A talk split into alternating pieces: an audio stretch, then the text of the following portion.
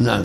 بسم الله الرحمن الرحيم. الحمد لله رب العالمين وصلى الله وسلم وبارك على نبينا محمد وعلى آله وصحبه أجمعين. قال أبو داود رحمه الله تعالى باب في كراهية حرق العدو بالنار. باب باب. باب في كراهية حرق العدو بالنار. نعم. حدثنا سعيد بن منصور قال حدثنا مغيرة قال حدثنا مغيرة بن عبد الرحمن الحزامي عن أبي الزناد قال حدثني محمد بن حمزة الأسلمي عن أبيه رضي الله عنه أن رسول الله صلى الله عليه وسلم أمره على سرية. قال فخرجت فيها وقال إن وجدتم فلانا فأحرقوه بالنار فوليت فناداني فرجعت إليه فقال إن وجدتم فلانا فاقتلوه ولا تحرقوه فإنه لا يعذب بالنار إلا رب النار. حدثنا يزيد. نعم. حدثنا يزيد بن خالد وقتيبة أن الليث بن سعد حدثهم عن, بك عن بكير عن سليمان بن يسار عن أبي هريرة رضي الله عنه قال بعثنا رسول الله صلى الله عليه وسلم في بعث فقال إن وجدتم فلانا وفلانا فذكر معناه وهذا يدل على ما يجوز التعذيب بالنار ولكن يعذب الأمر ما يراه. بقتله إذا كان يستحق القتل بالضرب بالسجن أما التعذيب بالنار فلا مثل ما قال صلى الله عليه وسلم إن النار لا يعذبها إلا إلا رب النار. نعم. وإن كان قصاصا نعم وإن كان قصاصا. يقتص منه بغير النار. نعم. نعم. نعم. نعم. عندما سمر النبي صلى الله عليه وسلم العيون العرانيين ما على أي شيء؟ هذا قصاص. سمر العين. قصاص نعم. لا لا ما هو هذا من تعذيب النار نعم. نسأل الله سمرها يعني إزالة عين سمرها يعني إزالة نورها. نعم. نعم. قتل بالكهرباء. والظاهر من تعذيب النار لأن الكهرباء نار. نعم. علي بن أبي طالب رضي الله عنه حرق السبائية هذا غلط. أقول انتقده الصحابة في هذا. قال ابن عباس يحب أن يكون قتلهم بالسيف. هذا اجتهاد من شدة غضبه لله أحرقهم ولعل خفي عليه ما بلغه أو لعل ما ما بلغه النهي الثابت هذا أحسن ما يحمل عليه. أنه صلى رضي الله عنه ما بلغه النهي. نعم. إذا كان السلاح اللي يقاتل مع العدو فيه هو سلاح خارق حارق. المقصود تعمد تعذيب النار؟ لا أما السلاح الرصاص والمكاين وغير ذلك. هذا بالآلة التي فيها. تعذب بالآلة الفشك اللي فيها والسلاح اللي فيها. لا مجرد تعذيب النار. نعم. شيخ بارك الله فيك. نعم. بارك الله فيك يا شيخ. وإن كان في مثلا آلة ويضرب بسلاح معين يعلم أن هذا السلاح يحرق هذه الآلة ويحترق فيها من بداخلها. المقصود إذا كان النار ما يجوز إذا كان الناس نفس يعذب بنار يكشف فيه نار يوقد عليه نار هذا هو التعذيب نعم. الله اليكم في بعض الأجهزة الكهربائية بقتل الحشرات. ما يصلح إلا بغير النار. يدور مبيدات أخرى هي بنار يقتلها بالمبيدات الأخرى. نعم. أحسن الله إليك. حدثنا أبو صالح محبوب بن موسى قال حدثنا أبو إسحاق الفزاري عن أبي إسحاق الشيباني عن ابن, عن ابن سعد قال غير أبي صالح عن الحسن بن عن الحسن بن سعد عن عبد الرحمن بن عبد الله عن أبيه رضي الله عنه قال كنا مع رسول الله صلى الله عليه وسلم في سفر فانطلق لحاجته فرأينا حمرة معها فرخان فأخذنا فرخيها فجاءت الحمرة فجعلت تفرش فجاء النبي صلى الله عليه وسلم فقال من فجع هذه بولدها؟ ردوا ولدها إليها ورأى قرية نمل قد حرقناها فقال من حرق هذه؟ قلنا نحن. قال إنه لا ينبغي أن يعذب بالنار إلا رب النار. أحسن الله إليك. حدثنا أبو صالح محبوب بن موسى قال حدثنا أبو إسحاق الفزاري عن أبي إسحاق الشيباني عن ابن سعد قال غير أبي صالح عن الحسن عن الحسن بن سعد عن عبد الرحمن بن عبد الله عن أبيه. مشيان الشارع أحسن الله إليك. قوله حدثنا أبو صالح محبوب بن موسى قال حدثنا أبو إسحاق الفزاري عن أبي إسحاق الشيباني عن ابن سعد قال غير أبي صالح من مشايخي من مشايخي في موضع في موضع ابن سعد مبهما عن الحسن بن سعد مسمى عن عبد الرحمن بن عبد الله بن مسعود عن أبي عبد الله بن مسعود رضي الله عنه قال كنا مع رسول الله صلى الله عليه وسلم في سفر لم أقف على تعيينه فانطلق رسول الله صلى الله عليه وسلم لحاجته أي لقضاء الحاجة فرأينا حمرة بضم الحاء المهملة وتشديد المفتوحة وقد يخفف طائر صغير كالعصفور معها فرخان أي ولداها فأخذنا فرخيها فجاءت الحمرة فجعلت فجعلت تفرش بفتح التاء وضم الراء. إذا إذا بسط, إذا بسط جناحيه وفي نسخة تعرش في القاموس فرش الطائر تفريشا رفرف على الشيء كتفرش. فجاء النبي صلى الله عليه وسلم فرآها فقال من فجع هذه الحمرة بولدها ردوا ولدها إليها. ورأى رسول الله صلى الله عليه وسلم قرية نمل أي موضعها فقد حرقناه. أي القرية مع النمل. فقال من حرق هذه أي القرية قلنا نحن. قال إنه لا ينبغي أن يعذب بالنار إلا رب النار.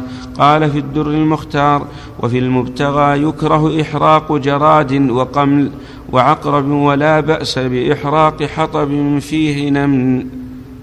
أحسن انتهى أحسن الله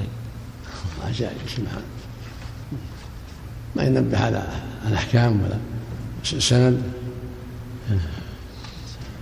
سند ضعيف لأن عبد الرحمن لم يسمع من أبيه. والأصل جواز صيد الطيور أولادها وهي لا بأس بذلك. إذا صد الطير أو صاد أولاده وانتفع من الصيد اللي أباحه الله. الله أباح لعباده الصيد في البر والبحر. إذا كان غير محرم فلا بأس أن يصيد أولاد الحمام أو أولاد العصافير أو ما أشبه ذلك. لا حرج في ذلك. وإذا صاد الأم أو الأب فلا بأس. أباح الله له هذا الشيء.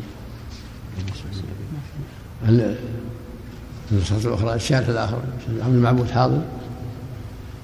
يقول قال الخطابي ها؟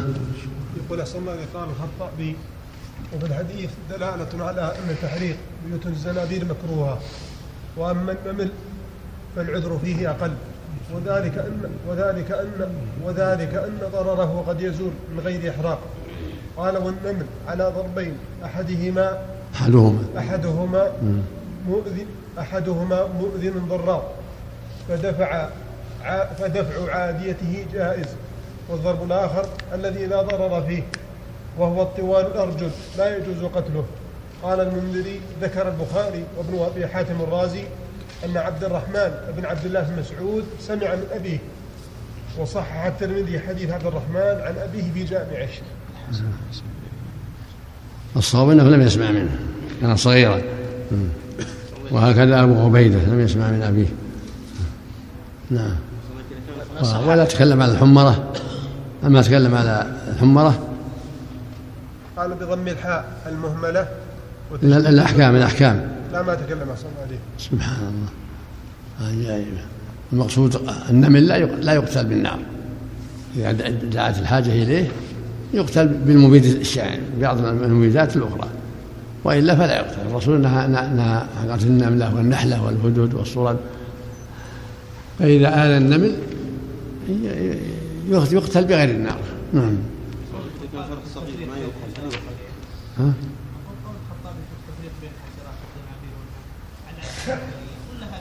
الأصل الأصل عدم القتل إلا إذا كان في أذى. أحسن الله إليك. مجرد وجود النمل وتكاثره في المنزل يعتبر إذا نعم.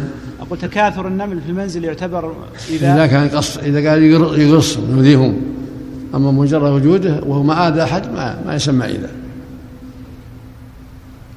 أحسن الله إليك. نعم. أحسن الله إليك. قوله أن الجراد لا يحرق. نعم. الجراد أحسن الله إليك.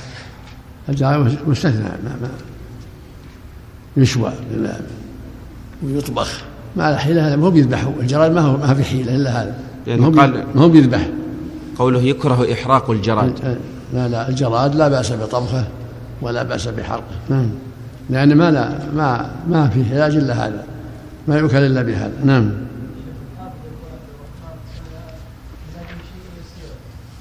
نعم.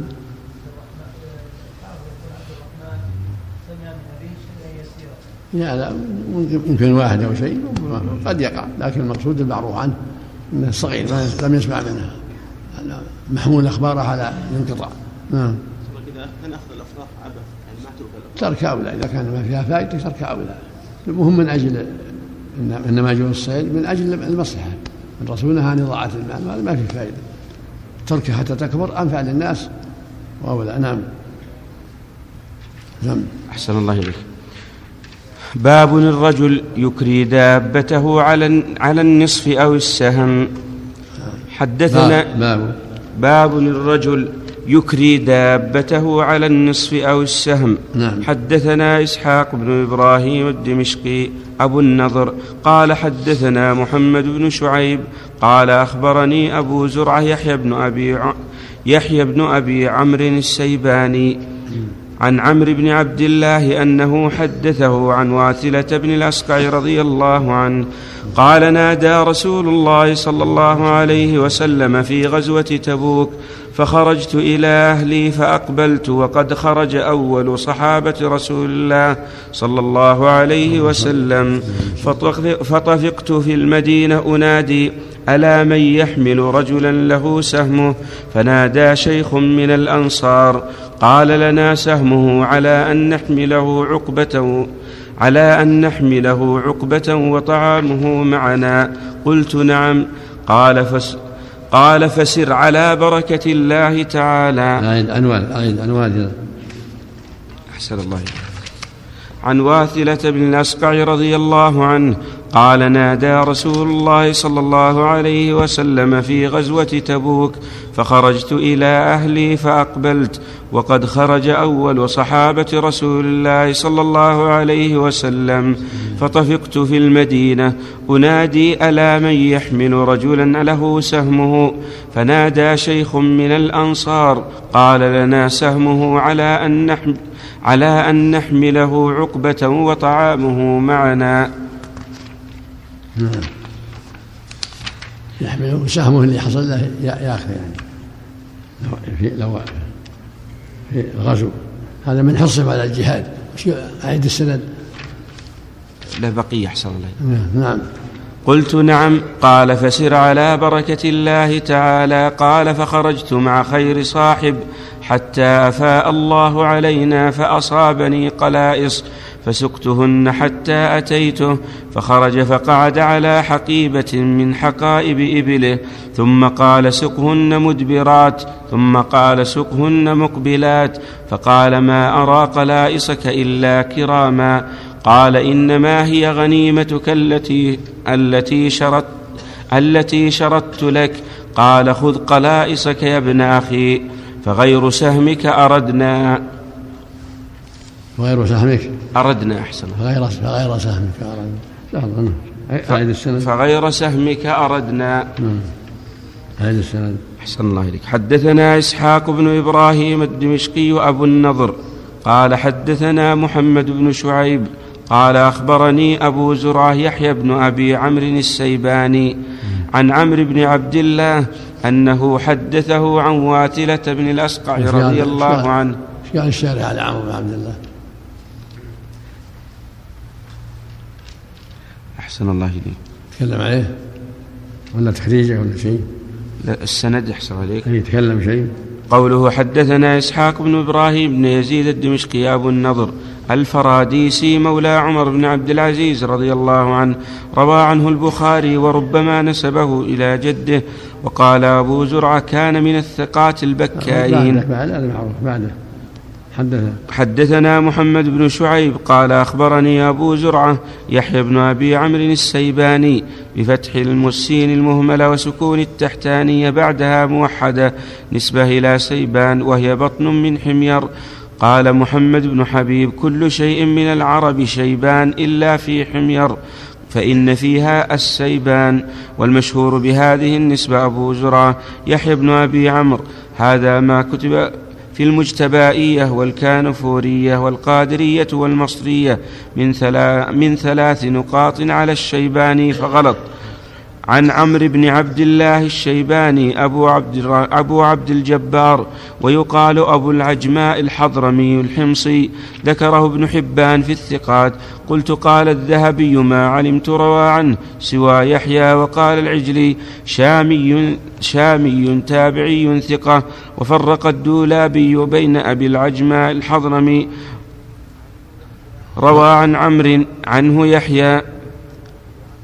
عنه يحيى بن أبي عمرو وبين أبي عبد الجبار عمرو بن عبد الله الراوي عن عوف بن مالك وغيره فلم يذكره لأب فلم يذكر لأبي العجماء اسما وكذا ذكره الحاكم أبو أحمد في من لا يعرف اسمه أي أنه عمرو بن عبد الله قوله حدثنا أي أبا زرعة, أي أبا زرعة يحيى بن عمرو عن واثلة بن الأسقع رضي الله عنه قال الحشي يعني؟ عون المعبود شيء؟ قال والأحسن إليك قال اختلف الناس اختلف الناس في هذا فقال أحمد بن حنبل في من يعطي فرسه عن نصف. لا لا عمرو تكلم عن عمرو. يقول والحديث سكت عنه المنذر الله إليك أي. نعم. بس. فقط. نعم. كمل كلام الشارع عندك يا الشيخ عمرو. على المتن أحسن. أي المتن. لا أي. باقي. نعم. أحسن الله إليك.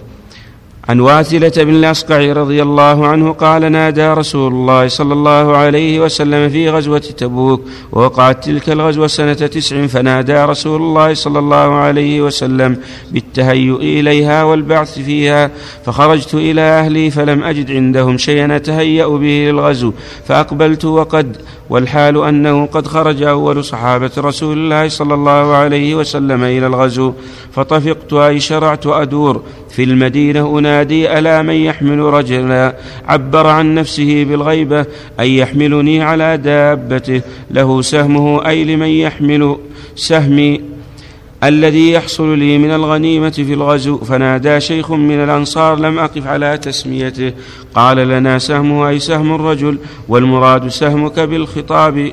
فكنا بالغيبة على وفق قوله على أن نحمله عقبة؟ قال في القاموس العقبة بالض- بالضم النوبة وقال وأعقب زيد عمرا ركبا بالنوبة فالمراد بقوله نحمله على الدابة يركبها مرة وأركبها أخرى وطعامه معنا قلت قلت نعم قال أي الشيخ الأنصاري فسر أي فسر أي من السير إلى الغزو على بركة الله تعالى. قال فخرجت مع خير صاحب أي رفيق حتى أفاء الله علينا يعطانا الله من الفيء فأصابني قلائص جمع القلوص وهي الشوائب من الإبل فسقتهن حتى أتيته أي الشيخ الأنصاري. فخرج أي الأنصاري فقعد على حقيبة من حقائب إبله. الحقيبة هي الزيادة التي تجعل في مؤخرة القتب. ثم قال سكهن مدبرات ثم قال سكهن مقبلات. فقال الأنصاري ما أرى قلائصك إلا كراما أي واثلة. إنما هي غنيمتك التي شردت لك ع- التي شردت لك. قال الأنصاري رضي الله عنه خذ قلائصك يا ابن أخي فغير سهمك أي الذي الذي هو هذا أردنا. أي, أي الذي قبلنا من سهمك بقولنا ولنا سهمه لم نرد به السهم الدنيوي من الغنيمة بل الذي أردناه وغير ذلك وهو السهم الأخروي من الأجر والثواب.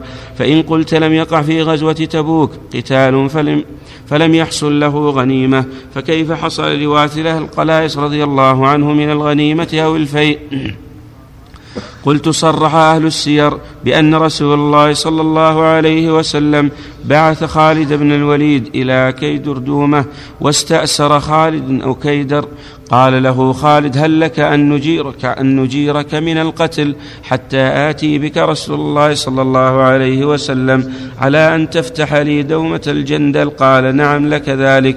فلما فلما صالح خالد وكيدر وكيدر في وثاق ومصاد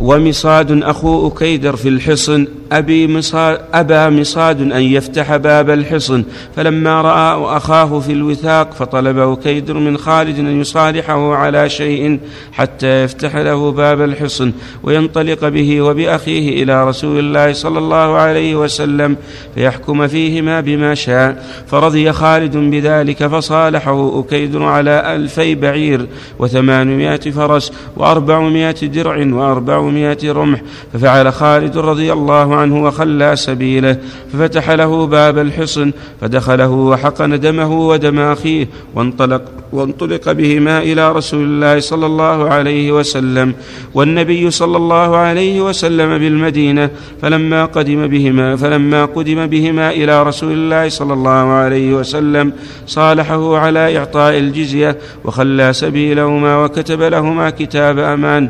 فإن قلت قال أهل السير إن الذي صالح عليه خالد بن الوليد مصاد أخا أكيدر هو ألفان من البعير وكان الجيش ثلاثين ألفا. فكيف حصل لواثل قلايص قلت لعل سرية خالد التي التي بعث بها إلى أكيدر جعل لها رسول الله صلى الله عليه وسلم مما يحصل لها من الغنيمة الثلث أو الربع ولعل واثل كان فيها فأعطي منها ومن أصل الغنيمة فحصل له قلائس ومناسبة الحديث بالباب في السهم في السهم ظاهرة لأنه حمله على أن له سهمه. وأما المناسبة في النصف فإنه لما جاز الكراء على السهم وهو مجهول على على خطر على خطر جاز الكراء على النصف فإن النصف أيضا مجهول وليس فيه دليل على جوازه لأنه صلى الله عليه وسلم لم يأمر به ولم يقرهما عليه. وكتب مولانا محمد يحيى المرحوم في من تقرير شيخه رضي الله عنه ثم إن ثم إن ظاهر صنيع المؤلف أنه استنبط منه جواز الكرى بهذه الصفة مع أنه لا يصح لأنها لم تكن إجارة بل كانت عدة بمجازات الحسنة بالحسنة وذلك لأن الإجارة تتوقف صحتها على تعيين المعقود عليه والأجرة وغيرها وغيرهما ونقل صاحب العون عن الخطاب اختلاف الناس في اختلاف الناس في هذا. فقال أحمد بن حنبل رحمه الله في من يعطي فرسه على النصف مما يغنم في في غزاته أرجو الا يكون به بأس. وقال الأوزاعي ما أراه إلا جائزا وكان ابن انس وكان مالك بن أنس يكرهه وفي مذهب الشافعي لا يجوز أن يعطيه فرسا على سهم من الغنيمة. فإن فعل فله أجر, فله أجر مثل ركوب فله أجر مثل ركوبه. انتهى. فله أجر مثل فله أجر مثل ركوبه. نعم. انتهى. قلت ليس في الحديث أن الأنصاري أعطى دابته لواثل على السهم بل حمله عقبة بل حمله عقبة أي نوبة أو إردافا وعلى هذا لا, لا يدخل هذه الصورة في من أعطى دابته لآخر على السهم. انتهى. أحسن. نعم لا شيء. كلام الخطابي بس؟ نعم. كلام الخطابي؟ نعم. سم نعم. أحسن الله إليك. نعم. باب في الأسير يوثق. حدثنا بركة سم اللهم صل. بارك الله فيك يا شيخ. اللهم صل. العقبة أو العقبة؟ عقبة عقبة. بالضبط نعم. يركب تارة وينزل تارة.